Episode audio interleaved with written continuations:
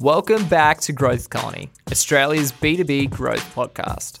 I'm Alex Hipwell with X Growth, your co host for this podcast, where you'll hear from B2B executives in sales and marketing roles on the newest and most effective strategies and tactics in the B2B space. Now, let's dive right into this episode. Hello, everyone. Welcome to another episode of our podcast. I'm Shaheen Hoda with X Growth, and today I'm talking to David Mason, Director of Marketing Services at Experian, about the importance of why you shouldn't try to sell to everyone and how that can be counterproductive for your organization and your team. Now, on that note, let's dive in. David, thanks for joining us. Hey, Shane. Thanks for having me. Absolute pleasure. David, for some people who might not be familiar with yourself or Experian, can you can you give us a quick background and intro? Yeah, of course. So my name's David Mason. Uh, I run the sales business for the marketing services arm of Experian in Australia and New Zealand. My background is been in sales for nearly 20 years across the UK and Australia, starting off as um, a salesperson, uh, selling in London, selling software, and then progressing through over the years, different roles, different verticals, different capabilities, but primarily around data analytics and, and marketing have been my, my primary focus. Uh, more recently, I've been running uh, the sales business in, in the Australia business for our marketing division and also uh, the product business, uh, where I've been trying to work out how do we effectively help marketers communicate with customers in a, in a personalized manner and Experian's been investing in that for a number of years in a number of markets. Uh, and we're very, very lucky to have a high profile customer base. Gotcha. And for some people who might not be familiar with Experian, can you tell us a little bit about Experian as well?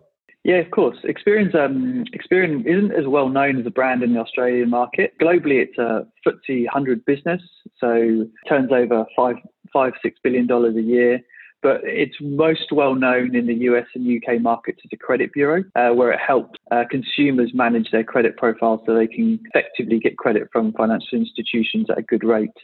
However, about a quarter of our business globally is, is, a marketing division, which uses the same philosophies of aggregation of data, but for the purposes of marketing insight and intelligence.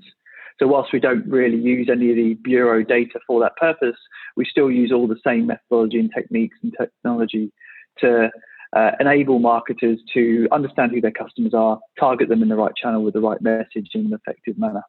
And we've been doing it in the Australian market for, for 25 years. Thanks for that. That's amazing. Now, let's dive into this topic and, and the idea of not selling to everyone, right? And, and why that's counterintuitive and why should people be aware of it? Yeah, so you know when we when we talk to our sales teams and when we talk to our salespeople, we we start at the basics. So we all have quotas, and we've all had quotas, you know, throughout our lives, and I guess that's part and parcel of being a salesperson or a sales leader.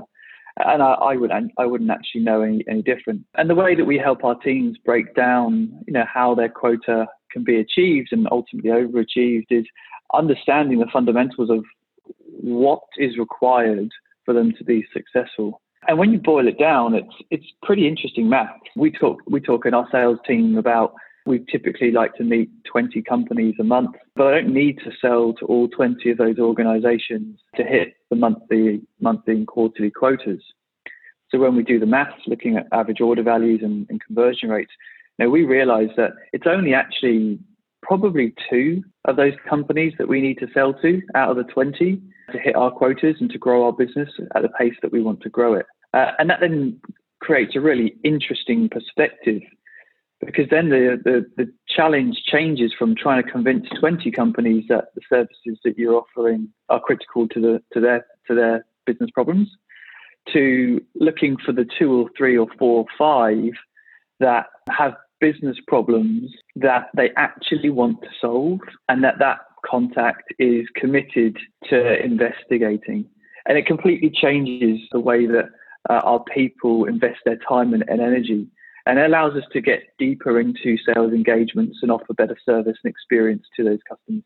Right. Yeah, because in a lot of situations, salespeople are trying to show a quote unquote fat pipeline, right? To convince a sales manager that, hey, you know, because the sales manager has to report up to that and they want to look good and that, that you know, they're they're on track to hit those numbers and sometimes you know some of those are made up so it's interesting that you you you kind of preach the opposite of that of you know we we don't need to do that and we got to really find the people that are in need and have are, are really struggling struggling rather than trying to sell to everyone. I mean what's what's the problem of trying to sell to everyone or trying to sell to all 20 of those well, firstly, uh, you know, what I wouldn't say is, and if any of my team were listening to this, uh, what I'm not saying is you can't, you don't have to go out into market and have a level of activity that allows you to identify five. It still requires you to speak to 20 companies, typically in our industry anyway, to find the, you know, the five that you want to invest your time in the activity piece is, is still critical, and it, it, for, for no other reason other than it, you get to practice your pitch, you get to get some more feedback from the market in terms of how our services are, are, are viewed, uh, and also, you know, you can't be perfect every time. So activity is still critical. There's no question about that.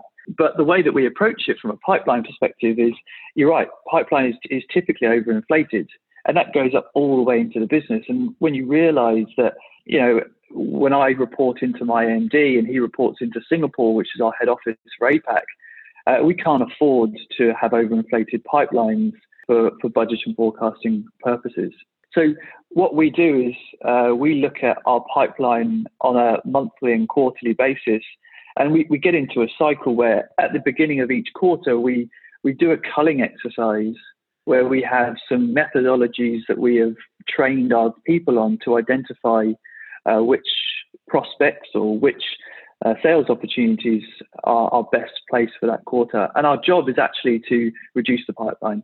We're actually trying our best in our engagement to remove and give opportunities the chance to come out of our pipeline. And what we find is by approaching it that way, we almost get a resistance from the prospects or our clients who actually want to buy from us to go, no, actually, I want to, I want to stay in this engagement and they're the ones that we're kind of looking for.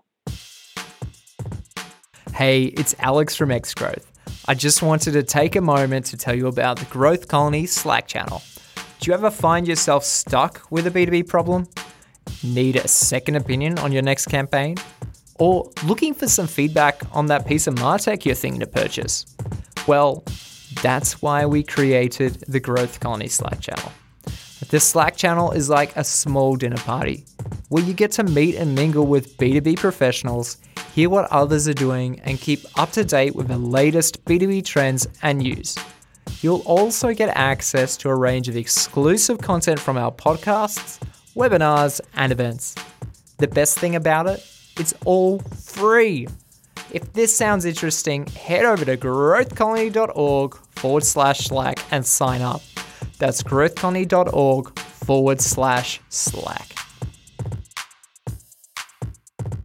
You mentioned before it's a, it's a when we previously spoke it's a it's more of a psychological thing right because it's hard to uh to call or or or reduce pipeline you, the, the salesperson has a certain amount of attachment to that pipeline do you see that as a as a challenge or you know and if you if you do how do you go about addressing it yeah, it's a massive challenge. You know, and I, I think back to my days, uh, you get emotionally attached to your, your deals, especially under such a high pressure situation as, as sales. So, you know, there is a comfort to having a large pipeline. But uh, there's a few there's a few there's a few psychological things that we we notice. Firstly, uh, it's inherent that you're not honest with yourself in your pipeline, and you just can't afford to lie to yourself. So, if you're telling yourself that there's an opportunity here, when you deep down know that there isn't, it's a big issue. And what you'll end up doing is you'll actually get into a spiral where you're engaging with a, an organization that doesn't actually want to engage with you, uh, and your confidence will go. So, what we typically do in that scenario is we use our colleagues and our managers uh, to help us qualify our pipeline because we want impartial views um, to help us you know, maintain that honesty. So that's kind of the first one. Uh, second one is we look for people who want to buy. So yes, there may be the greatest opportunity in the world. You know, a client may have a problem, but if they don't want to buy, then what you're going to do is you're going to enter into an engagement where you as a salesperson are going to keep pushing, pushing, pushing, and you're not going to get the progress that you want. And that has a massive impact on confidence. So we know we have this saying in our businesses of sell to people that want to buy, and you're trying to find the people that want to buy. So it's a very, very difficult skill. And what, what we've noticed over the years is the most successful people in our businesses aren't the best salespeople, are not the best industry people, they're not the people who typically uh, have the best pitch. They're the people who are the best at qualifying as early as they can in the sales process whether or not that prospect has the potential and, and appetite to engage in the process. And then what they can do is they can have a more productive engagement with less organizations. And I know from my experience, I, I've done, I've, I've run at so many deals in my life where, you know, in hindsight, I should have killed them after a month or so. And I've ended up 18 months of slow torture where I'm kidding myself that there's something that isn't actually there. We're all, uh, well, I guess we're all guilty of that. But, but you, you mentioned something interesting. You said, you know, sell to those who, who want to buy, which is kind of goes against the, the, the mantra of, oh, I can sell, sell ice to an Eskimo, right? Where uh, you go and, and, you know, in, in high pressure environments and the, the, the analogy of, hey, sell me this pen. Uh, what, what, so what, what do you mean by that? Like, you know, sell to those who want to buy are you are you saying that you know a person can sell ice to an Eskimo analogy is, is not right? Yeah, I, I I don't I don't buy into that methodology. You know, however much The Wolf of Wall Street is a is an interesting and fun film, I don't we don't set our sales businesses up with that mentality. Uh, we're not here to try and trick people. We're not here to try and you know have one-upmanship to show that uh, we can manipulate someone thinking to want to buy our, our services. What we're actually looking for is, is good fits. There are situations where there are people out there wanting to solve problems and have problems that need solving. And all we're trying to do is look for those problems to ensure that if we do have a solution that fits the need, then we have a high chance and high probability that the solution we deliver will actually deliver value and then a positive engagement and then a long-term future partnership. So we do not, we absolutely do not go down the mantra of uh, every single person wants to buy our products and services at any moment in time. Typically, there's a spectrum of do our services meet that industry and is it the right time for that organization to take our services? And if those two things can align, then we're in, we know we're in the best position to use our resources to deliver a, a high quality service and experience. Yeah, and that's that's so important. Uh, I mean, you yeah you see that quite a lot in in sales departments where you know sell to everyone. And uh, not not every right not everyone is is um, is open to buying and not everyone you're a good fit and you waste so much energy on pushing that deal through the pipeline. Now previously we spoke about a methodology that you have implemented at the company and you follow and you touched on it a little bit during this uh, this conversation where the, the, the strongman qualification method. Is that right? Yeah exa- exactly yeah can you tell us a little bit about that yeah, absolutely. So we as a business, so a global business, there's someone out of the UK who built this strongman methodology. His name's Ed Val, and he's worked with the Experian business for probably 20 years across the UK and Australia. And it's very specific. The way we use it is very specific. It's about qualification of your pipeline. And it's about identifying who in your pipeline is serious about working with you. And therefore, the job of strongman is, is to not necessarily change the way you sell, but to increase the percentage point chance of you converting a deal. So again, it's not a silver bullet, but it's basically saying if I follow these processes, my chance of this deal closing or this opportunity becoming a long term project for us increases. And that's all we're looking for. We're looking for incremental increases. We're not looking for silver bullets. So we use methodologies in our business to identify business problems. You know, we've you know, things that probably is, is, probably a billion of them. Uh, the one that we've used the most in the past has been spin about understanding, you know, an explicit need, you know, a need that the customer says that is a problem and it's a problem that's sufficient enough for me to solve. But once we get to that point, we then use Strongman. And Strongman is built all around has the customer expressly said to you that they want to solve this problem? Have they expressly said to you that they believe your solution meets the need? And there's a few steps in between, which are about are you getting introduced into the right stakeholders? And are they showing you that they're, in, they're as engaged in the process as you are? It's not just you pushing all the actions, it's them showing that um, they're involved and invested in the, in the process and illustrating that they're willing to push this forward as hard as you are. I'd imagine you have to put some really clear indicators there because like what you said showing if if they're interested could sometimes turn into a if there's there are no strong indicators associated with it, it could turn into a kind of fluffy metric right where people could make it up and say yeah they're totally engaged so i'm, I'm guessing there's there's some very clear indicators that this box needs to be ticked in order for us to say this person has been engaged is that is that correct yeah, that's right. Yeah. So if you think Strongman's an acronym, you can you go into Amazon, you can buy the book. Um, we know Ed, Ed very well. All the proceeds to the book he, he donates to charity. But Strongman's an acronym, and it's quite a long acronym. So what we do is uh, Ed helps us like chunk it down a bit. So the first thing we do in Strongman when we're reviewing pipeline, so you know, pipelines can get quite large, as you as you've mentioned. So you have to have a very quick way of going through a pipeline without having to go through the whole acronym. So our first step when we look through pipeline is we try and put the pipeline into two buckets. We put them into either research or review. And the big difference between whether um, an opportunity is in research or review for, for us is that concept that the client has said that they want to solve the problem. And it, and it may sound nuanced, but there's a massive difference between I've got a problem and I want to solve the problem. Because I've got hundreds of problems, like literally hundreds in my life, but I, I only solve the ones that are a priority to me because I just don't have time to solve them all.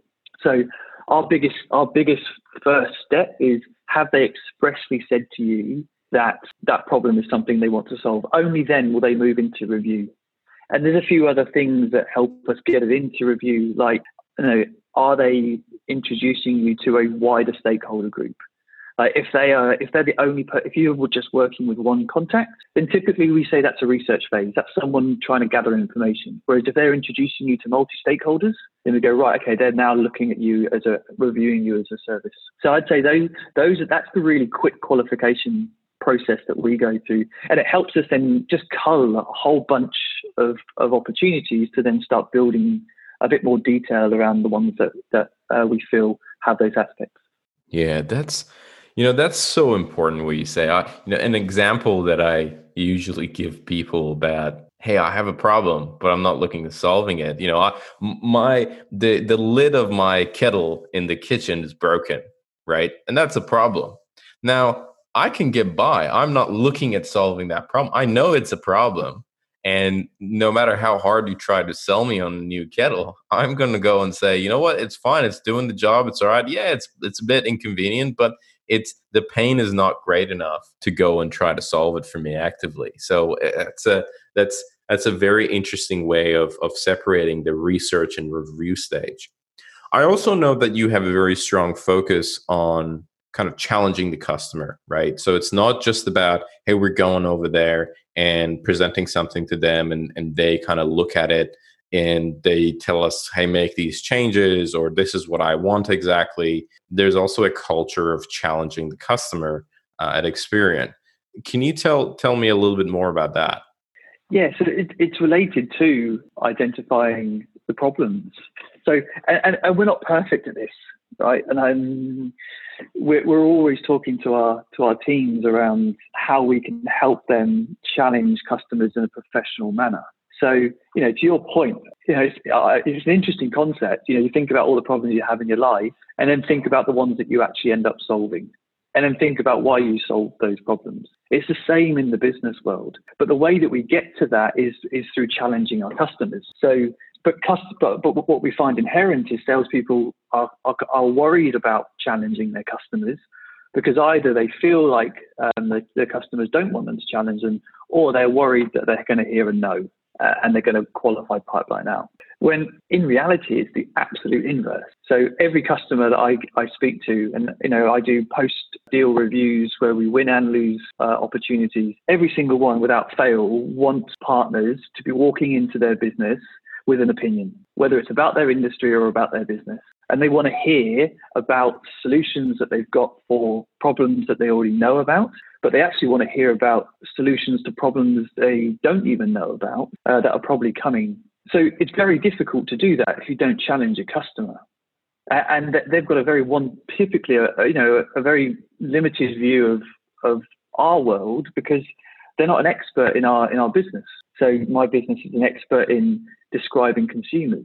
Whereas if I talk to a telco, their their expertise is in delivering services, telco services across across the business. So what we find is the most engaging and the most kind of progressive meetings are ones where there's been an element of challenge, where we've had to put an opinion forward based on you know our experience. And the way that we do that is we try and get the salespeople to think about how much knowledge they actually are imparting in a sales engagement. Like they're the experts. So instead of think, feeling like they're subservient to a prospect, they should be walking in there and going, I do this every day of my life. So I've got something to, of value to offer you here. So why wouldn't I share that with you? And if, if, if we both come to a, an agreement that there's no opportunity here, then so be it. But um, I'm, I'm walking in here offering you value just by, by meeting with you. Gotcha. No, very interesting. The the last point that I want to touch on, uh, David, is around mistakes that that you've done in order to kind of get some of these concepts right? Because as we talked about it before some of them sound counterintuitive and we have to kind of stumble and, and make those mistakes in order to really grasp the concepts. So when you kind of look at your own career in sales and think about some of the mistakes that you've made and, and, and how you've over, overcome them what comes to mind I've made um, I've made an enormous number of mistakes. Give us give us the top two two or three that come to mind. So if we think about what you know, the topic we're talking about today, there's a couple of projects that I've had in the last five years where I've invested probably 18 months to two years in something that in hindsight never actually existed. You know, it was an absolute pipe dream. And uh, whilst I was getting a level of engagement from the client, you know, they were willing to talk to me and meet me it was because I had a level of credibility. It was not because I was helping them solve a problem uh, that they wanted to solve. So I am I am as guilty as anyone, and I am consciously I am constantly conscious of working on projects that I think are useful versus working on projects that I have asked and have qualified and continue to qualify are of value to the customer. So that would be one. The other, the other, the other big mistakes I've made in these long sales cycle projects is things change. I know now, you know, as I've got more senior, um, and I, I, have to make decisions for businesses, how quickly and how frequently and, and how drastically things change. So even sometimes when you get a need and the client says, yes, that's a priority, what I've, the mistakes I've made in the past is I've been assumed over the next six to seven months that that priority is still a priority. Whereas what, what we we should be doing is we should be constantly validating it, like almost like you know as a start of a meeting. Hey, last time we talked about this. Um, you said it was a massive priority because of this. Is that still the case? Is there anything changed before I carry on? Rather than just jumping into a PowerPoint presentation and go, right, we talked about this a month ago, right, wait, this is what we need to do next. Yeah, a lot happens in a month, huh? Yeah. Oh, especially in these, in these Co- environments. COVID happens in a month. COVID happens in a week. Yeah, exactly. So uh... yeah, yeah, we're, we're, we're noticing it. Yeah, we track we track consumer sentiment and consumer behaviours, and it's changing all the time. So any assumptions we make today are irrelevant. And you know, if, it, if it's happening in the consumer, the consumer leads businesses. It's happening in business. So that is something that I, I don't think I'll ever perfect, but it's, it's something I'm I'm conscious of and proactively ask and question myself on. Yeah, it's fascinating how we because we're not involved we we sometimes assume that things have been constant in the past month that we haven't we haven't uh, talked to someone so uh, no those are those are two really good examples now look before we we wrap this up do you think there is anything else on on this topic and, and the range of topics that we discussed today that I haven't covered that you think our, our listeners would uh, would would get value from? I'd, I'd just say the, the, big the big thing that we take from from the strongman methodology, as much as it is a framework for us to qualify deals, it's it's a sense that our role as salespeople in helping organisations meet their objectives and their growth ambitions is more important than sometimes we give ourselves credit for.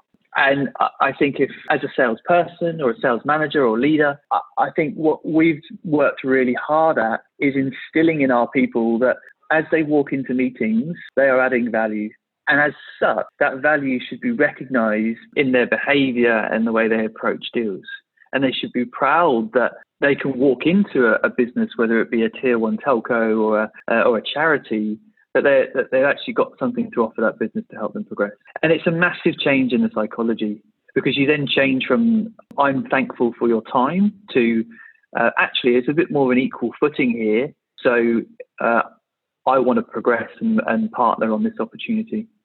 So uh, you know, if, I, if there was one thing that I would, I'd, I'd, I'd, add is you need to know your value that you're adding both personally and, and, and as a business. Yeah, that's that's a really good point. And you know, I've been I've been involved in conversations with sales leaders where they, you know, they would go and say, you know what, you're the prize. When you're talking to someone, you have to think of yourself as the prize.